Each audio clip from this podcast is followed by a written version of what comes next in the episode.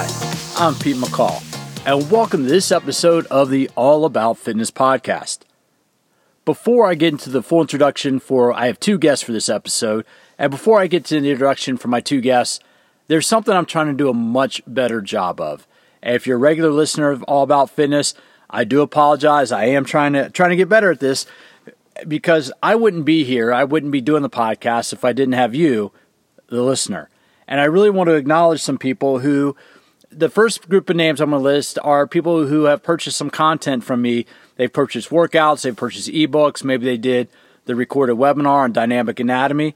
But I want to say thank you because you're allowing me to do this podcast. And that's that's how I'm trying to support the podcast is I don't want to just ask you for money and give you nothing or if I put it behind a paywall like Patreon.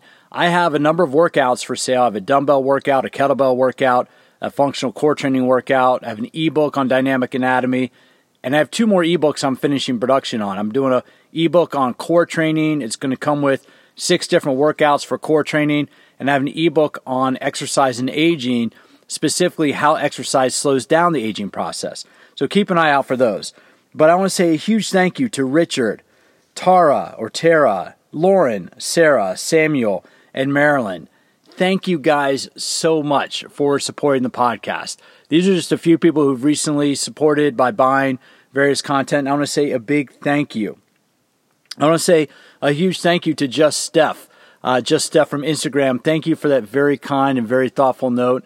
And really, it's really an honor that you take your time to come to workshops and to listen to the podcast. I'm glad I'm helping you learn how to just learn how to use fitness a little bit more and to a few other listeners, Lucas, to Bel Campo, to uh, Clarissa or Clarissa, yeah, Clarissa, and to Frustrated 20 something.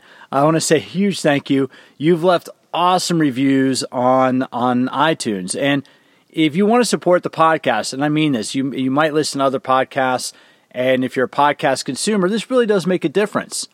Because again, I'm trying to get this message out. I'm trying to promote teach people how to use exercise, how to use fitness.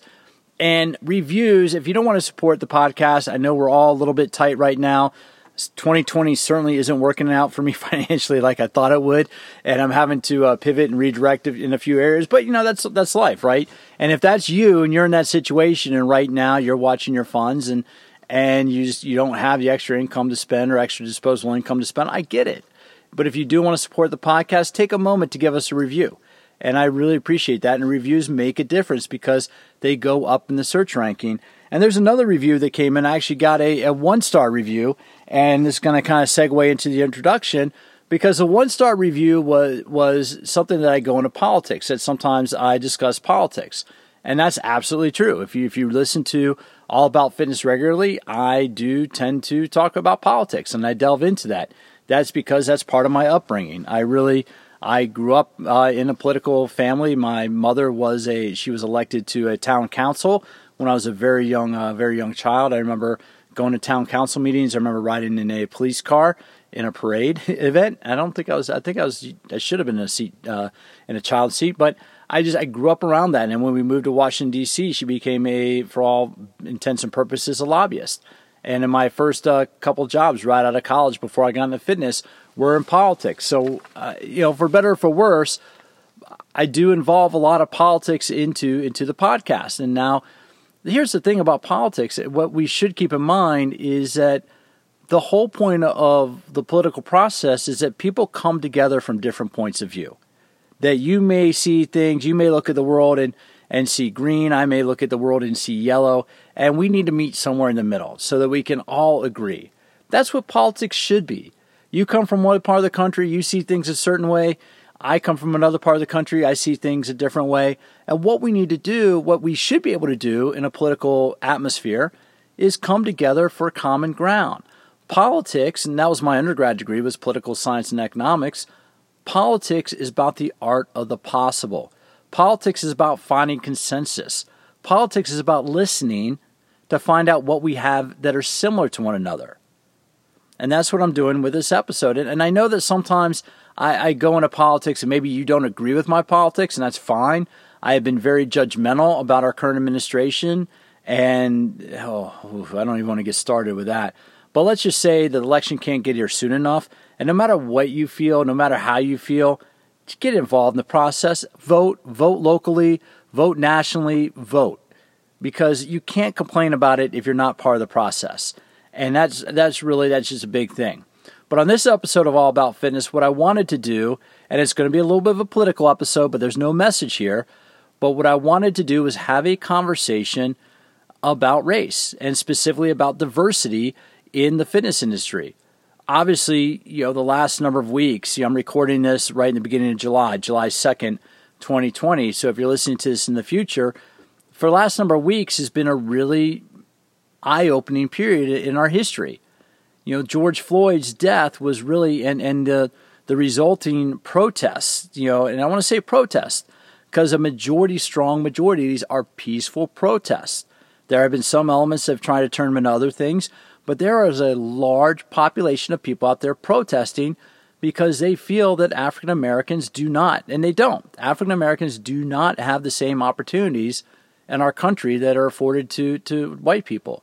I know that as a white male growing up in the States, I have much different opportunities. I have much I, I have opportunities that many other people don't have simply because of number one, my skin color, and number two, my gender. And I'm very well aware of that. And what it's been very it's been very tough to see this because not everybody has that same thing and and I know there are people out there that aren't treated the same. And what I wanted to do today was I reached out to a couple friends of mine. These are colleagues of mine, and I have to admit I, I know them. I've I've known um, I've known Maurice a few years, and Kia I've only known about a year. But they're people I consider friends and people I consider colleagues. And I wanted to have a conversation just about diversity in the fitness industry. Kia Williams, I'm gonna, I'm gonna always defer to, to women first. Kia Williams, I met her last year at the Idea World Fitness Conference. She is one of these people that I see as an up and coming leader. She's a group fitness instructor. She's a personal trainer. She has multiple master's degrees. She has an MBA. She has a master's of science in recreation and, and sports programming or sports management. She's a master trainer for uh, Savvier Fitness. And that's how I met her was uh, through the Barre Above program. I follow her online. I follow her on Facebook, and we've traded messages back and forth. And Kia is the the next generation of fitness leader. She really is. She currently she recently moved from Chicago to Denver. She's in group fitness programming. I reached out to her because I wanted to have a conversation about diversity in the fitness industry, and, and I'll talk about that in a second. And the second guest I have on is Maurice Williams, and there's absolutely no um, there's absolutely no relation between the two of them. Maurice and Kia just happen to both have the last same name. Maurice is originally from South Carolina. He actually went to uh, college in North Carolina where my mother worked before she got into politics. My mother worked for uh, Elon. It was at the time Elon College. Now it's Elon University. Maurice went there. He has an undergrad and graduate degree, both in exercise science. Maurice has multiple certifications. And again, like Kia, Maurice is a is an educator. Maurice teaches personal training workshops for the National Academy of Sports Medicine, and he's starting to hit the conference scene representing NASM. And uh, not only that, but Maurice has worked in health clubs. He owns his own fitness studio, and now Maurice owns uh, MoveWell Fit MoveWell Fitness in uh, Northwest DC.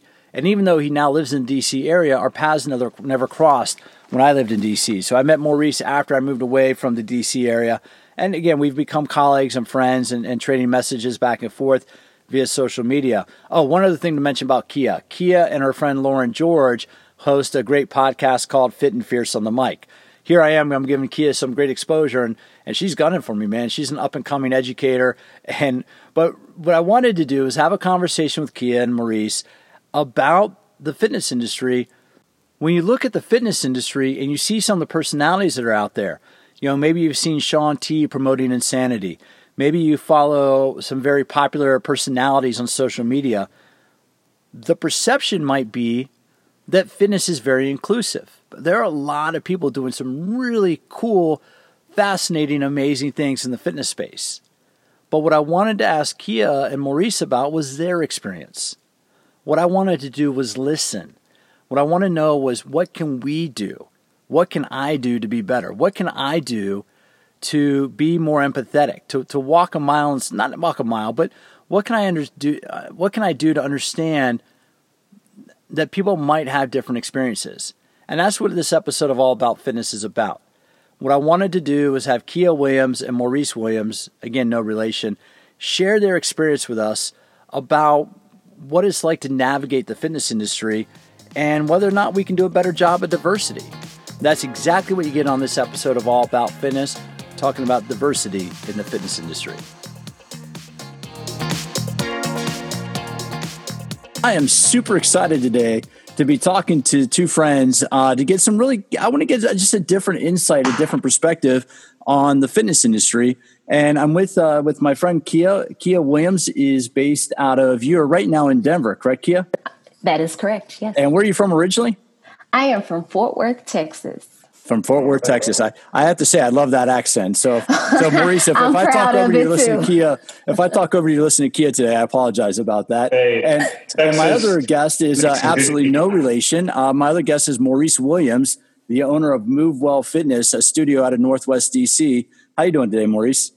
I'm awesome, man. I'm doing well. Doing well. And, and, just, I mean, my listeners know that I'm from the DC area, but I don't think you and our paths never crossed when I was living in DC, correct? I don't think we met each other.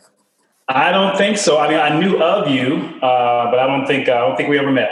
Yep. Okay, yeah, because I worked. Maurice worked with Sport and Health before he started his own studio, and I worked at uh, the crosstown rival Washington Sports Clubs. And so I just don't think. Uh, plus, I was downtown. I think you were up here in Upper Northwest and in, in Maryland. So our yep. paths wouldn't have crossed unless we met at some type of event or something. Correct. Um, so th- let me get this. I always like to ask this question, Kia. How'd you get started in fitness? What got you? What got you involved in fitness, and, and kind of what what was it that drew you to the industry? Sure. Um, I'll try to make this long story short, but I, I would credit maybe athletics and cheer to my gateway into fitness. Um, in Texas, if you don't know, it's not a stereotype that we take our sports very seriously. And so I was a little protege. I was playing volleyball year round, clubs, high school teams, varsity level and also playing golf, believe it or not. I can calm myself down and play golf. Um, but my senior year in high school, I had a really gnarly injury to my ankle. I broke my foot in a volleyball tournament. And it was just the most inopportune time to be injured and out. So I'm only five four, okay? So I didn't think I would go to the AVP or anything, but when you're a young kid and sports is all you know, all you do, that was a huge letdown to me. But it was also an opportunity and an, an opening for me within my very young life. I had coaches coming up in age who were strength and conditioning coaches. I was very familiar with the weight room, very familiar with exercise physiology practices and the practical component of it. Um, and when I was doing rehabilitation or uh, physical therapy, the language was clicking and making sense to me. So after I was done with the actual physical therapist and they transitioned me into working out on my own in a gym, I stumbled across all the multifacets in what we call now a mall of fitness within this gym area. They had group fitness. I saw personal trainers. I saw people just getting it in in the weight room. And I was like, thank you, goodness, I am home. This is where I belong. So I started aligning myself with great managers and mentors who took me under their wing and invested so much of their own time and energy in developing me that, you know, everything just started to fall into place. So I became a group fitness instructor. I was a yoga teacher. I got my personal training certification young in, in college, continued teaching all through college, everywhere, any format that I could get certified in, I did. And from there, I just kept chasing the next carrot until, you know, I am who I am. I'm where I want to be, and I'm happy, Pete. That, that's awesome. I love that story. And where'd you go to school? Uh, did you study, you study exercise science in school? I did study underneath the kinesiology umbrella, but it was more sports management track. I went to the University of North Texas. Oh, okay. Is that is that Amarillo? No, that's Denton, Denton, Denton. Texas. Uh, that's my, my lack of knowledge about Texas. Uh, I know Texas is its own country, basically. basically. Uh, and then, to throw the same question to you, Maurice, what, what got you interested in fitness? And I know we talked a little bit about your, your college experience, but what was it that drew you into the fitness industry? Uh, similar to similar to Kia, I had played sports, mainly played football. um, and just had a love for the human body. So when I got to high school, I think maybe it's my sophomore year, I decided I wanted to be a physical therapist because we had there's a, a teammate of mine who a classmate of ours had some knee issues, and her knee would kind of lock up on her or go out on her, and we would somehow figure out a way to make her knee feel better. So we thought we, without any training experience, obviously, we thought we were doing something special. So from that experience and from playing sports, um, I decided to, to enter the, the, fitness arena. I went to Elon University and majored in exercise sports science. Played football there for, for two years and uh, started working in campus recreation. And that developed my love for fitness even more. Became a, a senior leader by the time I graduated from there. Went on to grad school at Ohio University um, to major in exercise physiology. And then it just just went from there. Just continued right into the, uh, the fitness arena, starting off as a a personal trainer in the big box gyms and worked my way up to area director and uh, went back to being a personal trainer and then decided to go off on my own and then we're, we are where we are right now, which is on my studio here in DC. And I'm going to ask you about the, the experience. I didn't realize you played football at Elon. Elon's what, Division oh, yeah. three? Yeah, what, I did play football there. What position were you? Uh, cornerback. Okay, so what did that? Yeah. What did being on a college team? What did that teach you in terms of just like management, in terms of just like in leadership? Oh, I mean, playing sports all my life taught me discipline, taught me organization, um, taught me teamwork, and that is. And plus, I had parents. My dad was in the military. Both of my parents grew up with strict um, environments, so we're talking about like had to make your bed. You couldn't leave a, a spoon in the sink, and that just carried over to, to me and my my siblings and I.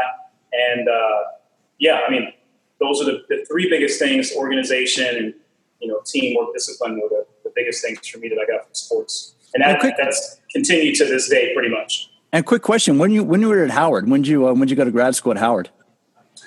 Uh, no, I went to Ohio University for grad school. Oh, okay, okay. Th- sorry, I thought I heard I thought I heard Howard. Howard.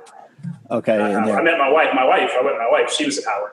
She was in grad school there. So yeah. okay. Um, yeah, no, sorry, I misheard that. Then now, let me ask you this, Kia. What what is it that what would you be doing if if you weren't doing fitness? Like, if if you didn't find fitness, what do you think you'd be doing? Oh my goodness, that is so. That's a really tough question for me because I truly do identify myself with fitness. You know how you have athletic identity, I have fitness identity.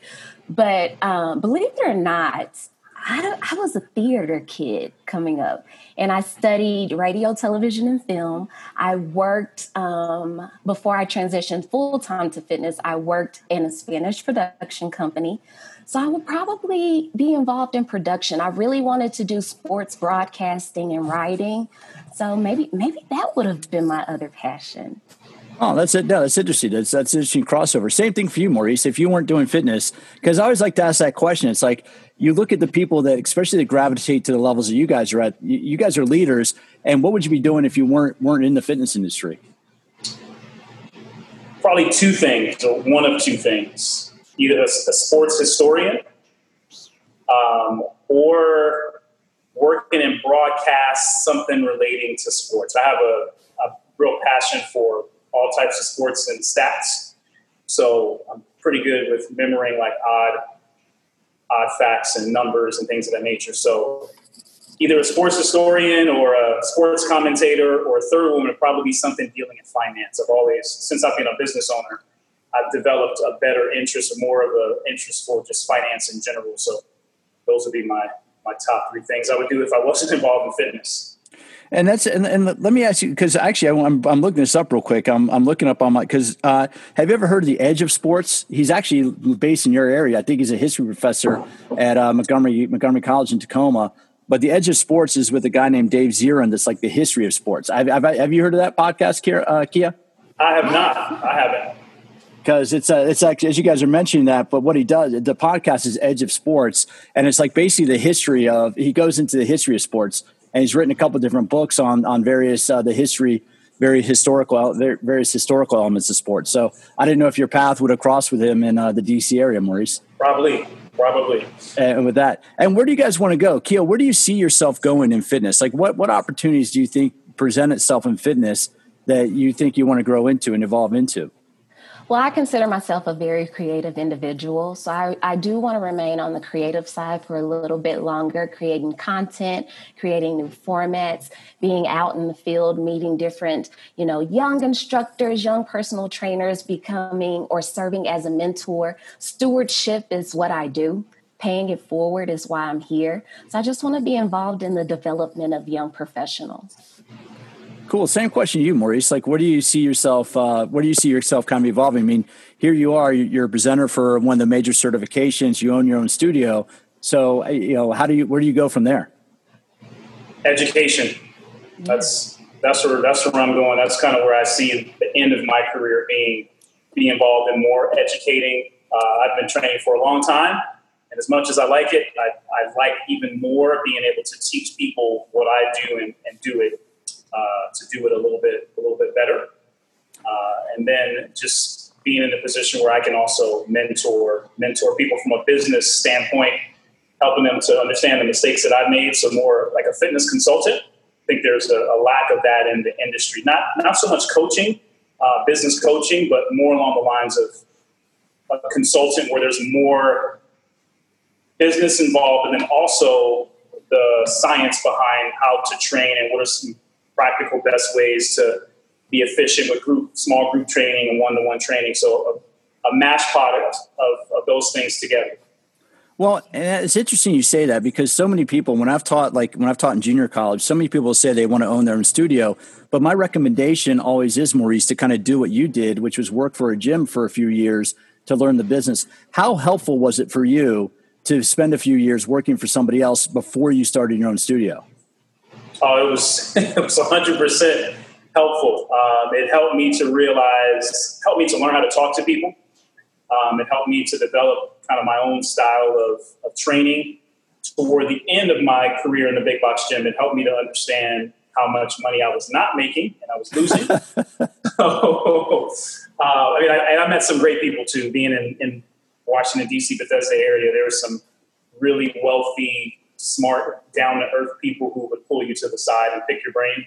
And um, them not even knowing it, just giving good, good life skills and business skills advice. Um, so I, I, recommend that too. I, I, tell people get in, get involved in a big box gym that has a big education component. Take all the education that they offer, and uh, you know, two to three years in that type of environment. And then if you're ready, to go off on your own. Because I tell people, opening up a studio, I mean, if you just want to train people, you don't have to do that. Because you got to learn to run the business too. If you want to run the business and then eventually hire other people, you, then you're, you're thinking the right thing. But if you just want to train because you just want to make more money, you don't have to open up your studio to do that. You can rent space, you can do boot camps outside. So I always tell people that it's not about just opening up a gym because you, you want to make more money, but don't realize you actually have to keep the lights on and pay the mortgage and still train clients too. Yeah, that can be the tough thing, especially right now with what we've had to adapt. Now, Kia, let me ask you this question: Have, Do you do any any training, Kia? Do you do? I mean, uh, do you purely just teach group fitness? No, I'm a personal trainer as well. Yeah. Okay, so do you work with clients one on one still? All virtually, and believe it or not, all of my clients uh, they live in Chicago, Illinois, in Dallas, Texas, and I live in Denver, Colorado. And that's and how have you guys adjusted? That's the next question I was going to ask. How have you adapted, Kia, to everything? I know you're teaching on homeroom fit, and I'm going to have a, a couple of people. I'm going to be doing a separate uh, podcast about that before too long. But how have you adjusted to being in this whole virtual environment that we've had to deal with the last few months? How have I adjusted? Um, I'm proud of myself of how I have adjusted, but of course, no one, at least I, did not predict COVID 19 happening. but just the way the industry was going, the way science was going, things that I wanted to align myself with, I'm obsessed with the digital age like that's that's what we did when we worked in broadcast and television and i'm I'm a social person. It's all about building community. And if I move a lot, of course, I don't want to lose the relationships from where I moved from. So, how do we stay connected? I'm not into snail mail. I, I don't want to wait for anything. So, it started with um, exchanging of emails and then we we went into myspace forums we went into facebook and then instagram twitter all these other social media things and sure it's fun from a personal level but then i thought how do I construct this to work in my favor. I didn't want the services to use me especially reading the fine print of they now own every image that I post on their platform. But how can how can I make this work for me? And I thought, aha, this is how I can better reach the needs of my clients who move as well, who travel and still want to stay in contact when they're on a fabulous yacht doing what they do. and they should have invited me to be a part of that. But, but, but I had already pre COVID, I had already started to shift my own brand to being more virtual.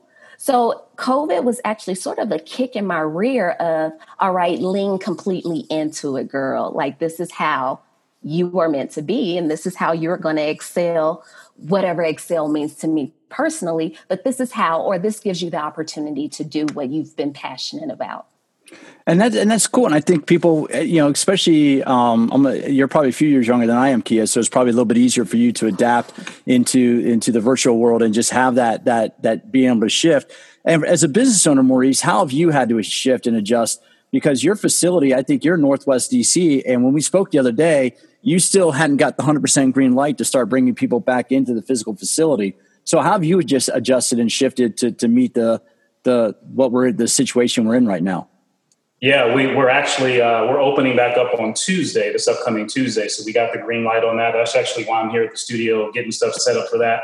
Uh, but I mean, I just pivoted and just pivoted online, and um, I did a, a, little mix of virtual training. Um, I used an app called NASM, the NASM Edge, and then I did some posted some videos on YouTube for uh, for clients, and most of them use the virtual training aspect. So, you know, personally for me, it, it, was a kind of a big adjustment. I'm not used to looking at a screen and cueing people and telling them, you know, position them in different uh, positions for their exercises. But uh, the feedback that I've got from them is they love it. Most of them are actually continuing. Um, we're going to do a combination of online and in person, and most of my clients are still going to be online. So um, as long as they're happy, I'm happy. I've been loving the time at home with my wife and my four kids, and, and they're happy to, to have me home as well. So uh, we don't fall into that category of divorce or you know all the other negative things that could happen when your spouses that are not used to spending a lot of time with each other have to do that because of COVID nineteen. So uh, we're happy about that. And that's you know it's interesting to hear that because yeah it, it has created everything every time there's a crisis I think it's the the Chinese character the Mandarin character for crisis and opportunity is the same. And I think yeah. in the fitness industry has been a tremendous you've seen people who've really adapted well and responded well. And I'm going to shift gears a little bit because one of the reasons why I wanted to speak with the two of you is to get some input from you on there's been a lot of issue a lot of stuff in, in, in greater society especially the last two months just about overall diversity and what I wanted to get some feedback from you guys on is, you know, because the perception might be, and, and, you have to remember, Maurice, I worked at, you worked in your area. I mean, I worked in the DC area, and I was very, mm-hmm. I was very fortunate to have grown up in Takoma Park. I was very fortunate to have grown up in Silver Spring, and and being exposed to such a uh, diverse community from an early age. And as somebody who's been in the industry, I'm probably extremely naive as to other people's experiences, and I'll say that right out is that I probably don't see things as I could all the time from other people's point of views. So I'm interested in, in your guys' perception about, eh, well, not perception, but experience. Because I think the general perception could be when you look at you know some of the leaders in the fitness industry at who people might see on TV, and by that I mean people see like Shaun T, they see other national people selling fitness products or other big fitness you know fitness personalities on Instagram you know but what is your experience in terms of diversity? And i'll start off with you kia. What's your, been your experience in terms of how how well the, the fitness industry does in terms of being an inclusive environment for everybody to work in? Right. So of course you and i have very different experiences and outlooks on nearly everything in life and that's okay because that's diversity. That's variety that gives us flavor and excitement in life. Um, I wouldn't say that a person is naive to, to anything. You just haven't personally experienced it. And I, I welcome the conversation, and I'm always so appreciative to meet individuals who want to know not only more about me personally, but people who identify the same way that I do, people who confide in me, who may tell me something different than they tell you, especially if we're surveying or asking for for feedback. Um, I am madly in love with the fitness industry. It has been good to me personally and professionally. So I oftentimes wear rose colored glasses when I'm viewing the fitness industry because I wholeheartedly believe that we, as fitness service providers, fitness and wellness service providers, it's our jobs to make people well. It's our jobs to, to make fitness fun and easy to absorb and to, to participate in. But like any other industry, we are plagued with systematic oppression, lack of representation, because that's unfortunately what this country has been built on. That's the back that is built on. So even though maybe the originators, the people who we look up to and see as fitness idols, although they may quote unquote get it, you know, and they're with it, they're inclusive, they're diverse, the participation level when we start adding more and more bodies into the industry, we add more complexity and even more different points of views and different life experiences, different beliefs. And that's where some of these issues with our lack of diversity has come from. That's in my opinion, based on my observations. I, at, working as a consultant and a researcher in the industry, I have gotten reports, I've reviewed cases. I myself have experienced things that have been racist, point blank, period, has been very uncomfortable and lacked inclusion and diversity. So I know that even though I work hard, I have all the certifications that I have and multiple degrees, I'm not exempt from what any other person who identifies the way that I do, which is as a Black woman, will experience in this country or around the world. So I always ask myself, and people who have reported to me or who I've had the pleasure of supervising, we always ask ourselves, can we do better? It doesn't even matter what we're talking about or addressing.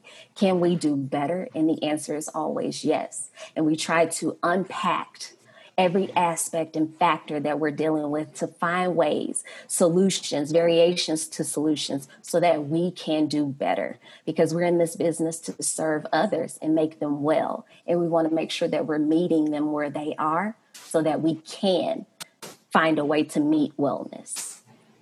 No, that, that's I mean, that's a great insight. And Maurice, saying like the same thing. I mean, you you you have a you've had the opportunity, Maurice, to be in Northwest DC, and and and that's a very uh, unique environment. What's been your experience of, of you know navigating the industry? Um, I mean, I can't really say too much more than what what Kia has already said. I think she she covered pretty much the entire you know the entire basis of um, of your question. Uh, I mean, the only thing I can I can add is there is a lack of diversity I mean, there are a lot of us as trainers, there are a lot of us that are kind of in that, that middle road of group exercise instructors and personal trainers, wellness coaches, you know, things of that nature. But as we start to move up the ladder, then there are not as many of us, if, if at all, up in leadership positions. And I don't know if it's a matter of we don't want to move up into those positions. I venture to say it's not that. Um, it's probably more along the lines of our industry. The fitness industry has traditionally been, um, just as our country has been, really catered or spent a little bit more to uh, to the Caucasian individual, whether that's you know a female or um, or a male. Being here in Washington D.C. is very diverse, and uh, we have probably just as many, just as much diversity or just as much African Americans or people of, of color as we do um, as we do Caucasians, but the opportunities to advance and to move up into higher positions, I really don't, you know, I really don't see that. Even as a presenter uh, for the company that I work for, there are only, I believe there are only three or four of us. I don't think that's intentional. I just think it's, it's just kind of the way it is. I don't know if anybody's really paying attention to that, and that's kind of how America has been. I don't, I don't know if I want to call it um, privilege, but you could this would kind of fall along the lines of, of, of, white privilege in that maybe you're just looking for the best individuals. I understand that and I get that. And for the company I work for, we definitely have some of the best and brightest um, individuals. But I would venture to say there are some people that perhaps we don't we don't have in our group yet that, that could be in our group that have the same color skin as me. So I can talk more about that, but I know you have more questions about it. So well, and, and, well, that's one of the big things, and I appreciate that, Maurice, because that's one of the big things that, that I want to have this conversation about. Because you know, you look at that, and I, I see the same thing. You know, I, being working with a couple different you know education teams, we can look around and go, "Wow, we we don't have a very diverse team." You know, when I, when I've been at different organizations, it's it's not from a lack of you know, it's not for anything you know explicit any intention i really do think I, I, heard a great podcast i wish i could remember which one but they're talking about implicit bias. Meaning like to go back to your experience in football when you're a football player you probably hung out with other dbs you probably didn't really hang out the lineman that much. You probably didn't really hang out with like right. the, the quarterback room that much. I mean you were a db so you hung out with other dbs and same thing with kia. I mean you probably hung out with other volleyball players. You probably didn't really hang out with and i think i think what we the trap we fall into in society as a whole is we just get used to being with the people that we're comfortable being with. You know, does that make sense? And it's not anything. It's not anything intentional. Do you think that the, that's what's kind of that's where the industry is kind of? Because I, I personally, from my experience, that would be again. It's only my experience that that would be my my observation is that people just just get used to kind of working within what they know, and there we need to get better about saying, hey I might not have exposure to this. Let's bring someone onto the team that can give us just a different point of view. Well, I hope the podcast that you referenced was mine because we did because we did cover implicit biases because that is that is an issue in our industry and in others.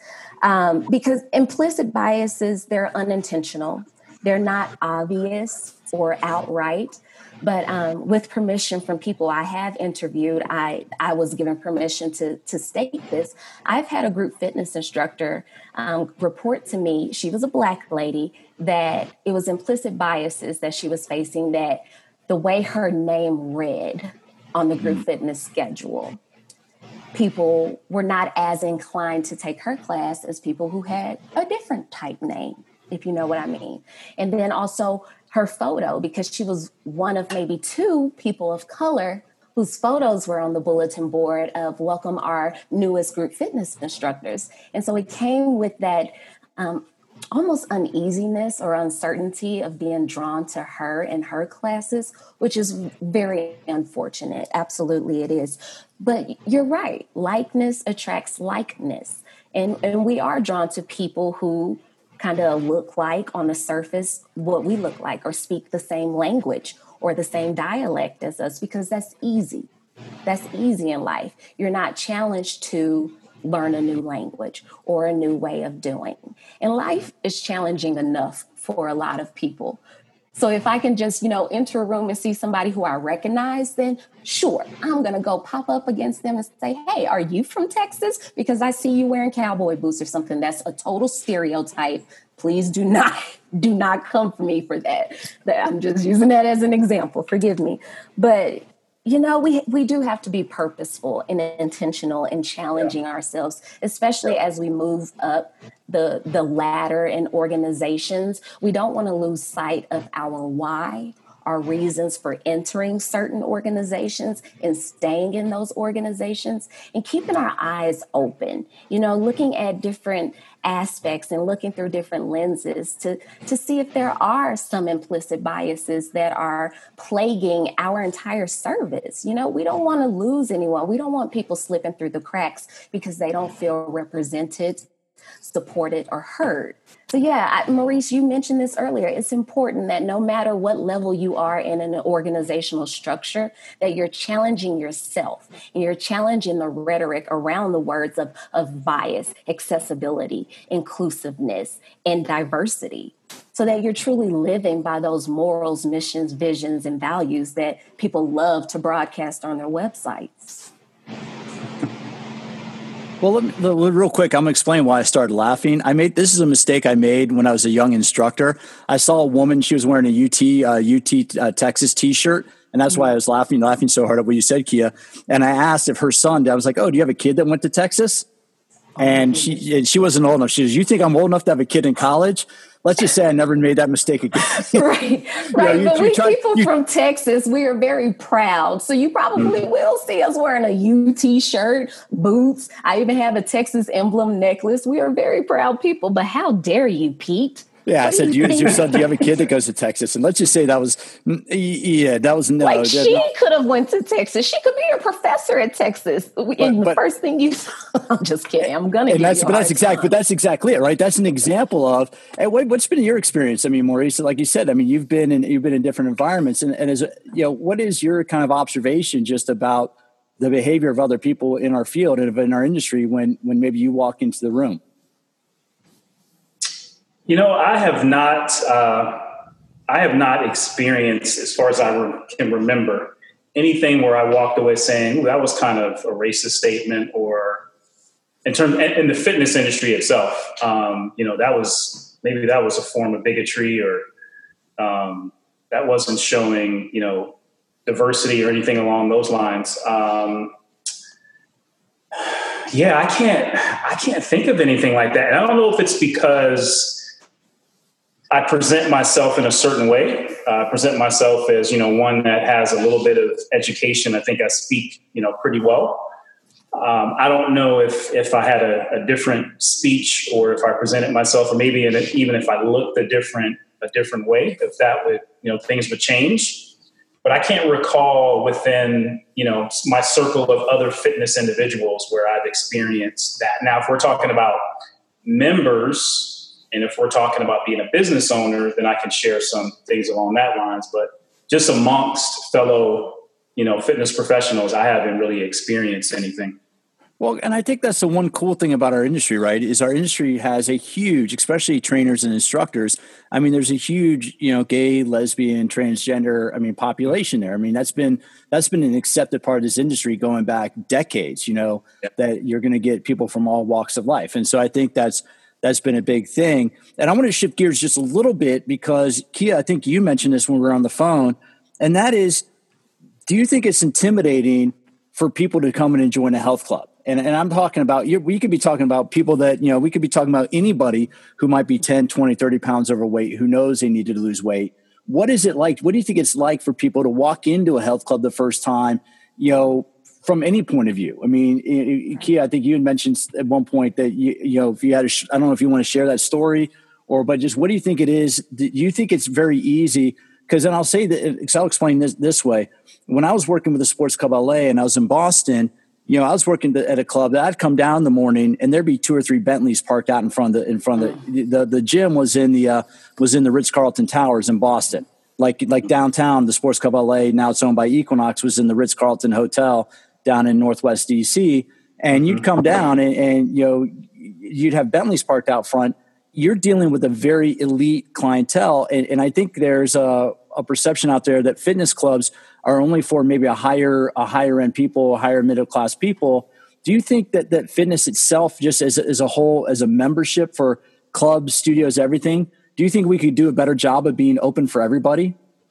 Absolutely. I do think that we can be. And, and what you were referencing, I did get permission from this individual as well to share something that was shared to me by a client. Um, she shared this with me probably about a decade ago, but it's, it's, it has stuck with me because I know it sticks with her too. But uh, there are many barriers to exercise. There's lots of research and articles about it, and we try so hard to work towards exercise adherence, exercise motivation, and, and, and doing better because we want to, and exercise retention. But that barrier to entrance is is huge. It's a broad scope, many reasons why people are leery to enter our doors. And this one person in particular reported to me in an interview about exercise that when she pulled up into the parking lot of this very beautiful place, she didn't see cars that looked like hers. So that was one uneasiness that gave her anxiety. And then as she sat in her car, you know, trying to build up the courage, the, the steam to, you know, get in there and just give it a shot, she was seeing people walk through the doors who looked nothing like her. So then she started to ponder because that started to trigger other experiences in her life of being in places where she felt she didn't belong.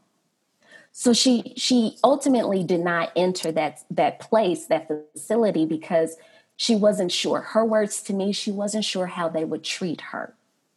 And that just truly broke my heart. And it gives me chills every time i talk about it every time i think about it because my personal mission in my career has been to make sure that people feel uplifted and supported no matter who they are, no matter their size, no matter their background, no matter their socioeconomic background. Like we want to make fitness accessible. But I know that I'm I'm only one person. Not everyone has to think the way that I do or believe the way that I do. And clearly that's not reality because I'm getting reports from people who have struggled. Um, so yeah, I do think that fitness we can we can do better. I mean, it's no one's fault of who, who drives what kind of car or whatever. Like that's what they choose. That's what they like and hopefully can afford. But our overall and overarching representation to make people feel invited before they even put their hand on the handle, we should do a better job at that of having more representation within our marketing. And funny enough, I have a funny story for you. Years ago, when I worked in higher education, I pull up into the parking lot of my building that I worked in in my car that I love and adore.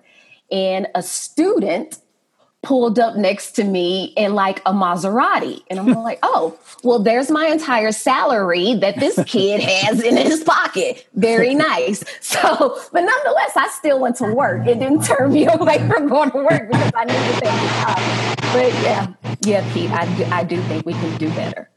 And what's been your experience, Maurice? I mean, what, what's your what's your feedback on that? Uh, it's been a while since I've been in a big box, uh, you know, big box gym.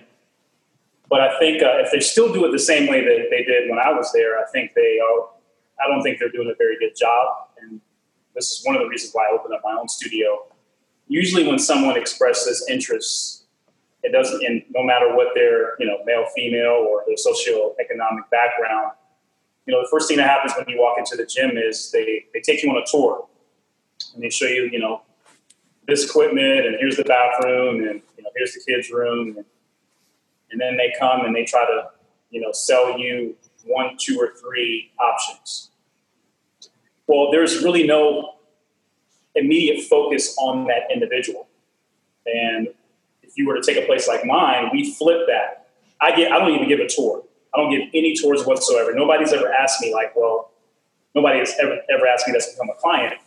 What type of equipment do you have? And what's the best equipment to use this and use that and I think that gym, the big box gyms, are, are failing clients because they're putting such a big emphasis on this equipment and this elaborate um, saunas and things of that nature, and not really focusing on what they what they really need is this usually one-on-one attention and dealing with behavior change and coaching them on on nutrition and things of that nature. So we we flip it here in MoveWell Fitness, and we put that we really do put that emphasis on them. So. Um, I would venture to say they're still probably doing that the same, focusing on features and, and benefits, and that's just not not allowing people to be successful in those in those, uh, those markets. I mean, if it if it was working, then it wouldn't be twenty or thirty percent of the people actually working out who belong to belong to you know belong to gyms. The gyms would be there would be a waiting line for people to get in the gyms, and that's just you know that's not happening. So that's well. On that note, do you think? And I want to ask you. Then I want to ask you about your experience as a business owner, Maurice. But on that note, do you think there are people in certain like I'm, I'm thinking about maybe uh, you know Northeast DC or or the way that Northeast used to be years and years ago. I know Northeast has changed quite a bit, but where certain people in certain neighborhoods might look at the fitness and be like, "Oh, that's not for us. That's only for them because they can afford it." Do you think that's changed in the last maybe five or 10 years that now that you have companies like Planet Fitness and LA Fitness that are now like maybe 10 or $12 a month that now have a much, much lower price point? Do you think that this emergence of the low cost operator has helped to kind of level the playing field and, and helping people that fitness might be for everybody? Yeah, I think that's definitely true. And then also you have uh, businesses similar to mine that are going into, since we're talking about DC, going into Southeast and going into certain parts of um, Northeast and opening up yoga studios and opening up um, small group training facilities and making it affordable because their business model is based upon volume. So they're making it affordable for uh, for individuals to be able to get in and, and uh, get in and train. So um, I'm, I'm happy about that because I like to say my people, if, if they're there, if there's no one else that needs fitness and needs wellness, it's definitely definitely my people. So I'm glad that um, that there are individuals in those particular neighborhoods that are that are helping out with that. So. And same question to you, Kia. I'm thinking you're Fort Worth, Texas, and, and there's a huge, I know there's a huge cultural issue in, in, Texas where families make it about getting together for food and like the big Sunday meal, and and you know it's like a huge family gathering. And and do you think it's it's that's a time when people might look at it and go, yeah, I know I should work out, but that's not really that's not really for us. Do you think that this emergence of low cost operators has helped to kind of level that playing field to create to make make me see make it more accessible? Well, it's definitely created opportunity. I don't think it's quite it has quite yet leveled the playing field, not yet, because I have worked in high value, low price type fitness settings in gyms. But when we look at our numbers, Mm, we're still not as diverse as I feel we can be because when you look at YMCA's and community rec centers, they are more diverse. So, what are they doing that's making it feel more like community? So, as you mentioned in the South, we do tend to be more family oriented, community collectivism, and I, I, see a parallel with YMCA's that way and uh, community recreation centers that draw people in there. I think also with um, the low price facilities, we got to challenge location. Where are they placing these pe- these places? Beautiful gyms, absolutely, with lots of investment and lots of opportunity. But sometimes, if it's more than a one mile radius away from certain communities, it's a problem with getting there. It's a problem with access. Safety with public transportation have been aspects and factors that I've looked into when when service providing and in providing opportunities for different types of cities and rural areas. So we there's still opportunity to do better. I'm glad that we have made that step, but there's still work to do. And that's actually that's a great point, and, and I'm going to come back to that in a second here. But Maurice, what's been your experience like as a business owner, as as somebody who's opened a training studio, and, and the area you're in in Upper Northwest? I looked it up on the map. I mean, you're in a very um, you're in an area, put it this way, where where a personal training gym should be, where like a, a small fitness center like yours should be. What's been your experience as a as a as a business owner? Overall, it's been great. I mean, it's, I've been it's been very welcoming. Um, clients love the the way that the gym is is set up, and I think overall I have a pretty good reputation in the neighborhood. And I just know that because the neighborhood where this facility is located, there's a big big list serve. I'm, I'm on that list serve, and it's very active. And I've read some reviews on there, and they've all been positive. But I mean, I'll tell you this: it's, it's not that I haven't, I have not. Um, I've escaped periods of what I thought was, you know, racism or um, or just bigotry. I mean, I've been outside sweeping, and I'm a friendly guy. I've always, if you come within a certain distance of me, I'm going to say hi to you. And I've had people look at me and just keep it moving. Uh, there have been times where I've left the studio at night and walk into my walk into my car. If it's in the wintertime, I may be, you know, bundled up pretty good, and people will see me and move off you know, move off to the side. So I've definitely experienced um, things of that nature. I mean, I've, I've, I haven't experienced anything about, you know, why is this black guy in this neighborhood? He doesn't belong in this neighborhood. Nothing along those lines, but I've had my moments. Um, I've had my moments where I would really guess that that was because of the color of my skin. But uh, I kind of grown to expect that, especially as a black male. Um, there are just certain things that I just I just anticipate. For example, actually today, earlier today, probably about an hour before I um, got on this on the podcast, I went over to one of my clients' house. She's an elderly lady. Went over there to to grab some equipment from her. I let my clients borrow equipment, so everybody's bringing equipment back today. But I told her just because she was elderly, I'll just stop by there and pick it up. And as I'm going driving up, going to her house, um, there's a family outside with their kids and they have one of those little yellow signs that says, you know, car slow down type of thing. And I'm, I'm not driving fast anyway, but I slow down. And as I'm passing them by, I'm thinking, she put the dumbbells, so she put the equipment outside the door.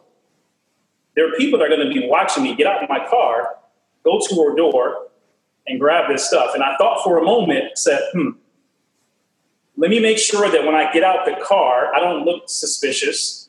Uh, let me make sure that I'm confident. And then I said, you know what? Wait a minute. This might be a good time for me to get this because people are a little bit more open to a person like me. Um, so anyway, long story short, that that came into my mind, and that happens on a regular basis.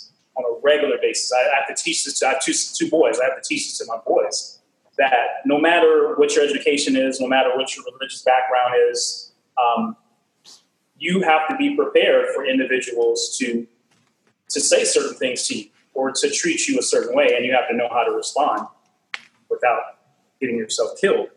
Um, so that's been my that's been my experience in this uh, in this neighborhood, and just in general as a black man.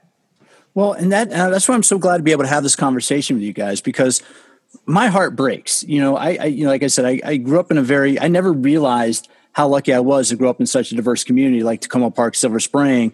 You know, when I was doing it, and then I move away, and now I'm in a much different environment in North County, San Diego. is a little bit let's just say it's a little bit less diverse, very very much so. Mm-hmm. But my heart breaks when I see these stories. You know, going back to what Eric Carter or is Eric Garner in New York a number of years ago, um, what happened in Ferguson. You know, and I know because fundamentally, I know as a white dude, if I get pulled over by the cops, there's a pretty good chance that, that nothing's going to happen. I'm gonna walk away. You know what I mean? And I, I just know that's not the same for everybody. And it freaking it pisses it makes me mad because we're 2020 we should be beyond that you know what i mean we should be beyond that and that's maybe where i said in the beginning i'm a little naive because i know it does it doesn't affect me and i think that that the last couple weeks where i'm going through this do you think that the, the george floyd with what we've experienced the last six seven weeks with the protests with with the emergence of the mainstream of black lives matter do you think we're at a productive tipping point right now where there are going to be more people that are they're paying more attention to this and having more empathy maybe for situations that other people are in? Is that a question for me, Pete? Yeah, it's a question. Yeah, for either one. I, I think you'd be perfect okay. to, to, start off on that. Yeah. Sure, sure, Ladies sure. first. Thank yeah, you. That, that's what I was appreciate that. Yeah, that's what he meant. That's what Pete meant. yeah. Well, you know what, mm, Pete, it is heartbreaking and it's very unfortunate that at very young ages, I'm talking preschool, that children are realizing that they're being treated differently than other children. You know, they're being punished harsher than other children for breaking a pencil, you know? And it's tough for parents because you let your kids go out of your sight for a split second and you get this extreme trepidation and fear of what could happen to my kid, you know? And I I despise the whole victim blaming that goes on when something bad happens to someone else. It's like, well, what could he or she have done to not get here his or herself into that situation? How do I not look intimidating? How do I not look like whatever stereotype is? And it's it's just unfair because there's no rules to the game the end goal, the, the finish line is always moving and be, becoming even more complicated, more rules to the game that only applies to certain people, but not other people. We're not consistent with anything. But I am hopeful um, with what we're experiencing now, as traumatic, as depressing as it is, and people are getting PTSD just from stepping outside of their doors. It's, it's gut wrenching, it's hard. I personally I'm optimistic. I feel like we are finally moving the needle forward. More people are aware. There, there are more people recognizing their, their privilege or how naive they have been or how fortunate they have been to have not experienced outright racism and prejudice. Um, more people speaking up, you know, going hand to hand with people who don't look like them. There are more um, intimate conversations happening within people's homes, correcting inappropriate behavior and language and saying, you know, that's not okay. You don't say those types of things about other people. So I am hopeful. I don't know if I'll see it in my lifetime, but I am hopeful that at least my niece and nephews will have an easier go at life than I have, than their parents have. And I'm in it, Pete. I'm I'm going to continue to show up and speak up because when I weigh the odds that are against me, I will be more disappointed with closing my eyes at the end of the day, knowing that I didn't stand up for what was right. Uh, that's powerful. And then Maurice, I mean, what do you, you know, kind of what's your reaction? Do you think we're at a, at a positive tipping point where we can make a change? I think people are a little bit more awake now. Um, and I think some of it has to do with it's just so much that has happened. I mean, the timing of the deaths and going on along with COVID 19, people being at home more, staring at their already being a little emotional because of COVID 19. And then we see something like George Floyd. Um, I think, as I mentioned, people are a little bit more aware of it. I, I still think that there are certain parts of our country that you know, will say, well, racism has been here forever. It's, you know, it's, it's still going to exist. Or, you know, if we don't bring it up, then there's really nothing. We keep having this issue because you guys keep bringing it up. And there's some people, well, you're not a slave anymore, Maurice. So there has to have been some improvement. Like I've, nobody said that to me personally, but I've read things where people have said, you know statements uh, similar to that. So, as Kia said, I, I think we're making some progress. Um, it'll be interesting interesting to see once we come out of COVID nineteen, things kind of get back to normal, uh, where we will, you know, where we will be if people are if we're still pushing for more diversity and um, you know social acceptance and understanding that while all lives do matter understanding that black lives do matter is as well and not necessarily getting caught up in the the movement and organization of uh, black lives matter. I don't necessarily agree with all the things that they do but when it comes just to overall black lives matter think everybody should have that understanding and if you're not then you're probably um, you're not being honest or you're under a rock somewhere so um, yeah that's my thoughts on that and then i mean and then to, to kind of to, to get ready to close here i mean and I am asking this like sincerely. So, what would you guys? I mean, and, and Kia will let you go first. But what would your advice be to someone to to like me? I mean, I consider myself a friend of both of yours, and I want to do a better job of raising my kids. I want to do a better job of of helping my kids be aware, and I want to be more aware. I want to because I'm sure I've said certain things that might you know I didn't perceive as being in uh, as being um what, what word am I looking for? I, I, I, might have said one or two things that I might not have realized how they were how they were received by somebody else. So mm-hmm. you know, if I'm trying to be more aware, if I'm trying to be more empathetic, I guess to to other people's situations, you know, what's your advice to to people like me? Well, I can't express how much I appreciate this type of question because it already shows vulnerability and your willingness to to do better you know and and the the want the desire to to support other people. So that that may be a step right there is recognizing that you got to ask more questions and you got to allow people the right and the opportunity to speak and to be honest and create those spaces where honesty and trans- verbal transactions are allowed no matter what you say i'm not going to judge you for it no, ma- no matter how you say it I'm not going to judge you for it because I I take it personal when people try to tell other people how they're supposed to respond to racial trauma or emotional trauma. Like it's hard. You never know what a person what a person has walked through before they walked up to you. That's what I'm saying. Um, but to make the change, be a part of of the change makers. Challenge the narrative around everything. Speak up and speak out, especially if you know you're protected more than another person is. And make it your social responsibility and your civic duty to make sure that there's true equality and equitability, not only in our industry, but in our country. Use your right to vote, use your voice to say, we're going to challenge your rhetoric around the words diversity, inclusion, anti racism because when I look at, as Maurice mentioned, When I look at your executive team, your C level employees, I don't see much diversity. So, with all due respect, how can we do better in this regard? Because it's diversity is a good thing. And because we lack that, obviously we're missing the mark on something. We're missing opportunities. We're missing serving the greater good. So I would just say ask questions and then shut up and listen. How about that, Pete? I'm gonna give you a thumbs up and, and wait for uh, Maurice's response. I appreciate that. Yeah, I mean, once again, I think Kia covered everything. Um, I would just say take some time, and if you have people of color that you you have a relationship with, um, have dinner with them. I mean, COVID nineteen, you may not be able to do that in person, but do a virtual Zoom and and pick their brain. Just say, hey, you know, I want to learn more about your experience as a black person in America. I, I really want to know and have an understanding of that.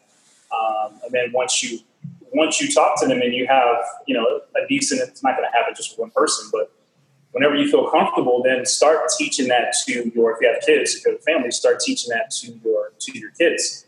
Um, I think outside the fitness industry, from an overall perspective, um, just educate yourself on Black history in this country and have an understanding of we really built this country, like literally, we built this country.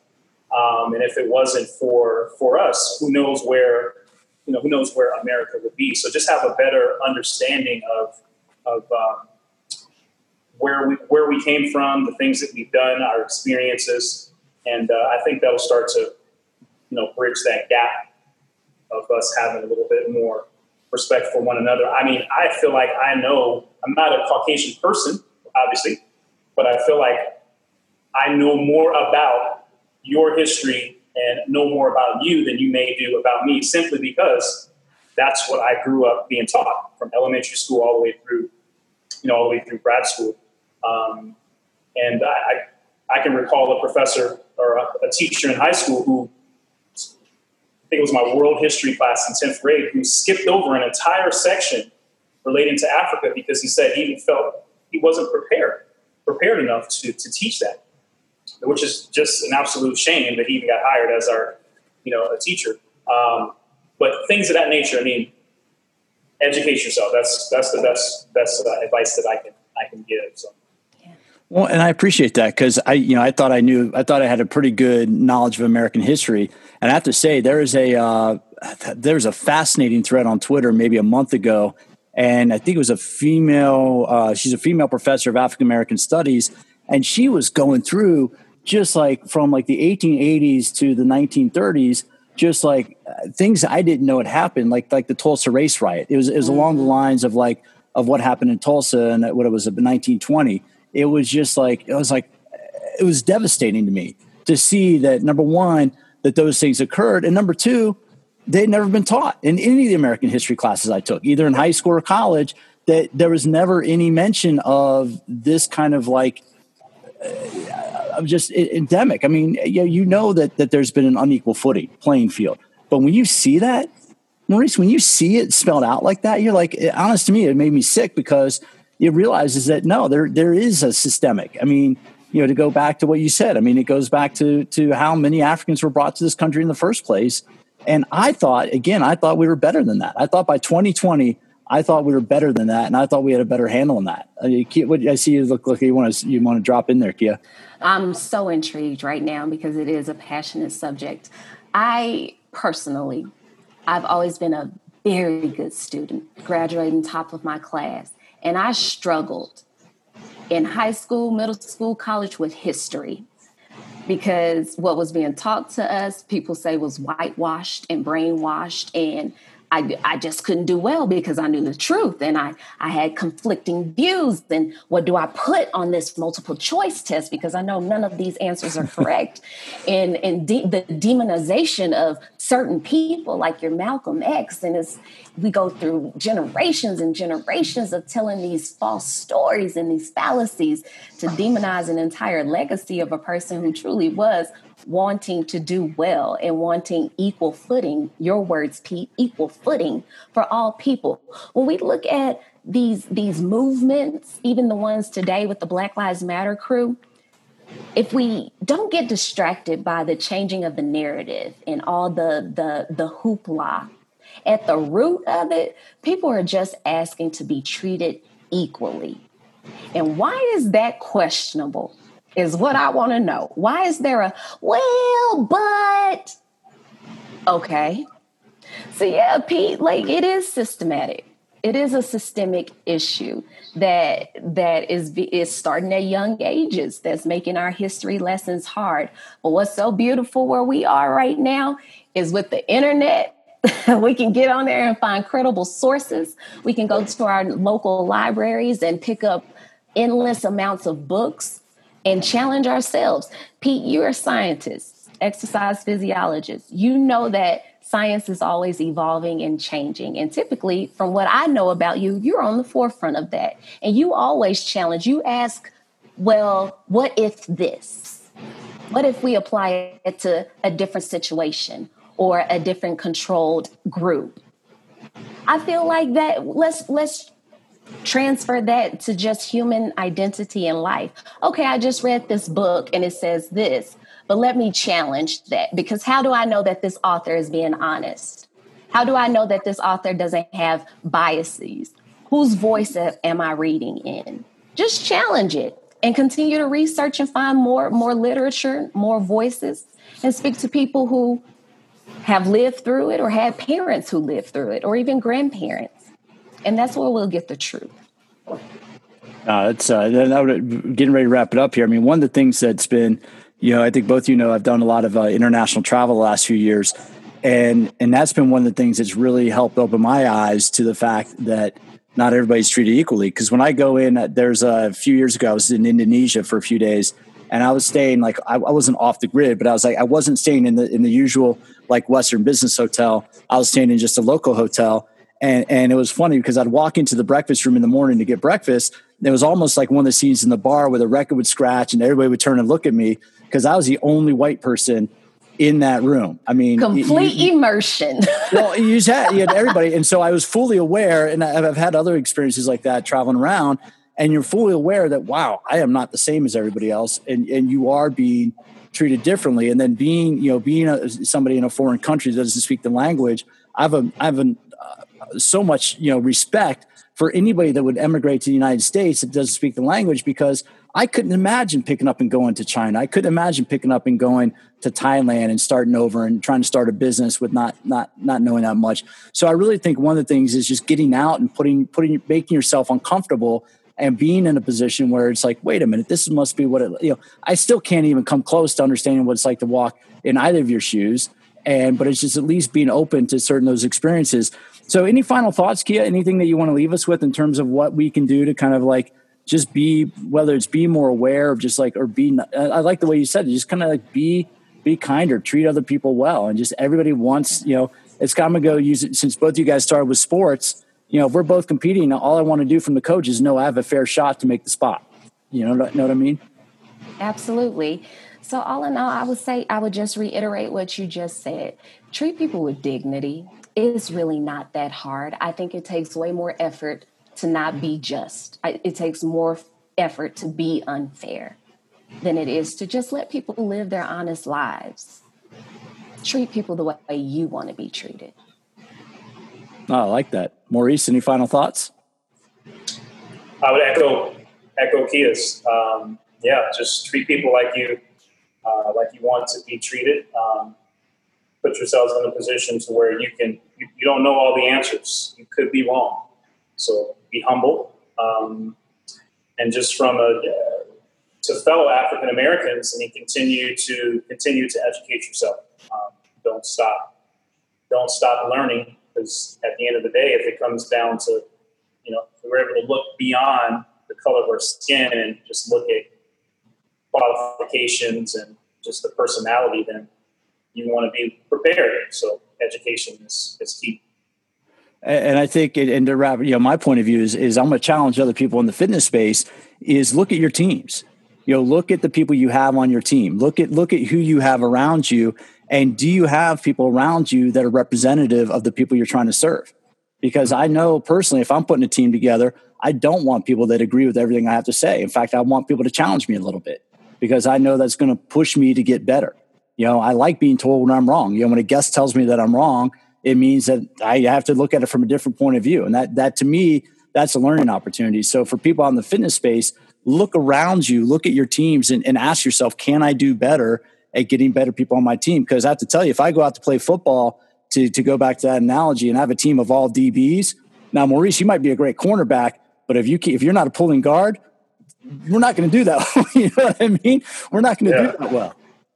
No doubt. And, and, so let's finish up with this. How can people get more information about about you or follow you? You have, I mean, Maurice, I know you you might have some, um, you you might, uh, but there might be some things happening uh, for you in the very near future. But do you have like a Instagram? Do you do you how do can people get more information about what you're doing or, or find out more about you? Sure. So no Instagram. Um, I'm not a. I'm on social media because I have to, not because I really enjoy it. I think it's well, I'll leave that for another day. Yeah. So people can find me at Move Well Fit. That's my Twitter handle. Um, Facebook is uh, MoveWell Fitness, I believe. Facebook, you know, just type in, look for MoveWell Fitness, and then website is www.movewellfit.com. Uh, man, because we're gonna be seeing you. We're gonna be seeing you doing some great things here, Maurice. So I'm glad to get you on the podcast now because I know you're probably you're probably not that far from blowing up. So I appreciate appreciate your time today. And Kia, same Thanks, thing for man. you. I know you're doing stuff on Home Room Fit. How can people get find out more information about what you're up to, Kia, and what you're doing? Sure. So the best way to connect with me is on Instagram at KiaWilliams.fitness. I'm also on Facebook. You can find me at KiaWilliams.fitness. I also have a podcast that I really hope, and I'm going to put this out there because if it's recorded, then I'm pressuring you. I would like to have Pete McCall on my podcast that is called At Fit and Fierce on the mic.